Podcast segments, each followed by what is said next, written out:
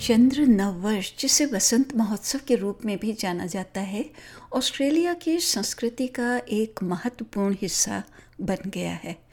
ये उत्सव इतना लोकप्रिय है कि सिडनी में मनाया जाने वाला ये उत्सव एशिया के बाहर सबसे बड़ा माना जाता है। एस पी एस हिंदी पर मैं हूँ अनीता बरार। और आइए, आज ऑस्ट्रेलिया एक्सप्लेन्ड की श्रृंखला की इस कड़ी में जानते हैं कि चंद्र नव वर्ष का क्या इतिहास है और ये ऑस्ट्रेलिया और विदेशों में कैसे मनाया जाता है। चंद्र नव वर्ष का दिन हर साल अलग अलग होता है। कभी कभी जनवरी में तो कभी कभी फरवरी में होता है। कई संस्कृतियों में ये एक विशिष्ट राशि चक्र के जानवर से जुड़ा होता है, जो 12 साल के चक्र में हर वर्ष से मेल खाता है।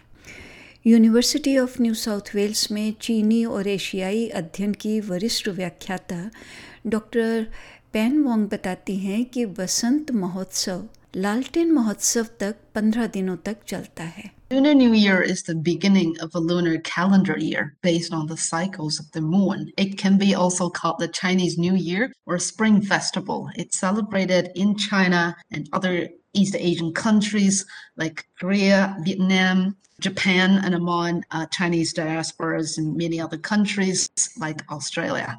And uh, it has a history of up to 4,000 years, starting from the Xia or Shang dynasty. Doctor Kai Zhang Canberra में ऑस्ट्रेलियन नेशनल यूनिवर्सिटी में school of culture, history and language में मॉडर्न चाइनीज़ लैंग्वेज प्रोग्राम पर काम करती हैं।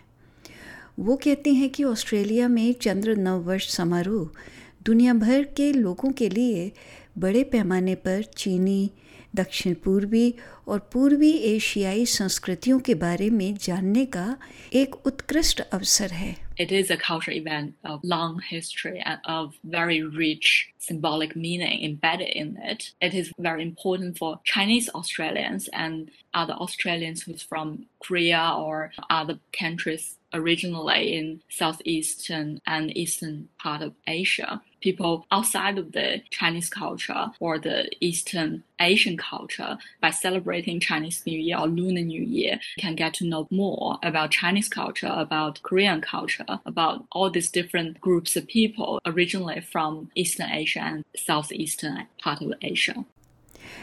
Doctor Zhang बताती हैं कि लालटेन महोत्सव चंद्र कैलेंडर के पंद्रहवें दिन होता है हर परिवार अपने बच्चों के लिए छोटी लालटेन बनाता है और उसे अपने दरवाजे के बाहर जलाते हैं। ये परंपरा Thong Rajvansh के समय से है It's called the Lanterns Festival because there's this tradition. Every family would make this little lantern for their children and they would literally light up the lanterns outside their doors. And uh, as far as we can go back to the history, as early as in Tang Dynasty, there would be this large scale event on that day. Children would take their little lamb to go with their family to the market. चंद्र नववर्ष पूरे Australia में विभिन्न तरीकों से मनाया जाता है doctor वांग कुछ परंपराओं को साझा करती हैं It's celebrated like through food, eating fish, dumplings, gathering with families and uh, also with friends. Chinese communities also held activities and workshops, you know, introducing knowledge about Chinese culture. Also, line dancing, dragon dance, and uh, color red is considered a very lucky color.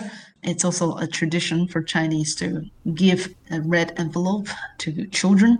Doctor Irish Tang मूल रूप से चीन से हैं लेकिन 20 वर्षों से अधिक समय से ऑस्ट्रेलिया में रह रही हैं वो बताती हैं कि ऑस्ट्रेलिया और उनकी मातृभूमि के समारोहों में मुख्य अंतर यही है कि चीन में तो नव वर्ष उत्सव के दौरान एक सार्वजनिक अवकाश होता है। लाखों लोग अपने अपने परिवार से मिलने के लिए यात्राएँ करते हैं।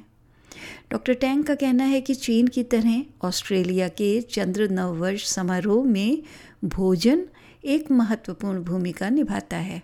Personally, I celebrate with my family and friends here in Canberra by preparing loads and loads of food, and we sit around table and make hundreds of dumplings. from New Year's Eve. And uh, whenever I take time, I make more than one meal and I store them in the freezer for later. And you can eat them whenever, you know, during the whole New Year celebration often lasts for about 15 days until the Lantern Festival, which falls on the 15th day of Lunar New Year. हालाँकि आधुनिक चीन में Gregorian calendar चलता है लेकिन पारंपरिक चीनी calendar अभी भी वहाँ और विदेशी चीनी समुदायों के बीच महत्वपूर्ण है ऐसा इसलिए है क्योंकि पारंपरिक चीनी कैलेंडर को, पारंपरिक छुट्टियों को निर्धारित करने के लिए किया जाता है, जैसे कि चीनी नववर्ष, लालटेन महोत्सव और किंगमिन महोत्सव।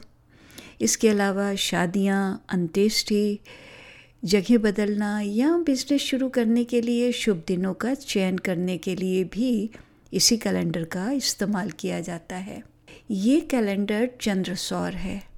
इसका निर्माण चंद्रमा और सूर्य की गति पर हुआ है इसलिए ये पृथ्वी के चारों ओर चंद्रमा की कक्षा और सूर्य के चारों ओर पृथ्वी की कक्षा दोनों पर विचार करता है The Chinese traditional calendar is lunar solar. It's formed on the movement of the moon and the sun. So it takes into account both the moon's orbit around the earth and the earth's orbit around the sun. So in this calendar, the start of the month is determined by the phase of the moon. So um, as in most lunar calendars, months are either 29 or 30 days long. And the start of the year is determined uh, by the solar year.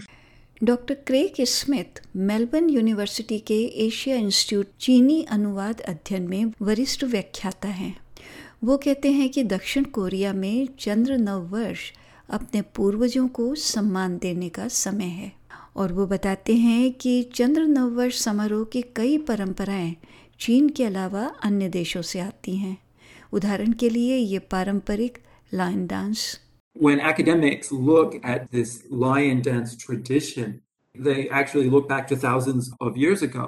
And we've long known that a lot of traditions, religions, music, arts came into China from what we would now call West or Central Asian countries, especially along the famous Silk Road. And it's very likely that this tradition has some of its roots outside of China. A lot of people have connected it to Persian traditions based on linguistic and historical analyses.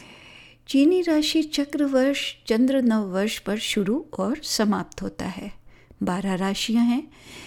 हर एक का प्रतिनिधित्व एक राशि चक्र जानवर द्वारा किया जाता है और माना जाता है कि प्रत्येक चिन्ह की अपनी अनूठी विशेषताएँ होती हैं। ये बारह राशि चक्र के जानवर हैं। चूहा, बैल, बाघ, खरगोश, ड्रैगन, सांप, घोड़ा, बकरी, बंदर, मुर्गा, कुत्ता और सुअर। डॉक्टर वांग के अनुसार बारह चीनी राशियों के बारे में एक किवदंती है कि जेठ सम्राट ने बैठक बुलाई और वहाँ बारह जानवर पहुँचने की कोशिश करते हैं। तो वहाँ सबसे पहले पहुँचा था चूहा, दूसरा था बैल। यानी जिस क्रम में जानवर वहाँ पहुँचे, उसी क्रम में वर्ष राशि है। Start from the Jade Emperor, really, who wanted to convene a meeting. And then there are 12 animals trying to compete and they're trying to get there. And then whoever get first will be uh, listed first. Like the first one was the rat, and the second one was ox. And then other ranks are according to who actually reached the meeting. So it has to do with uh, legend.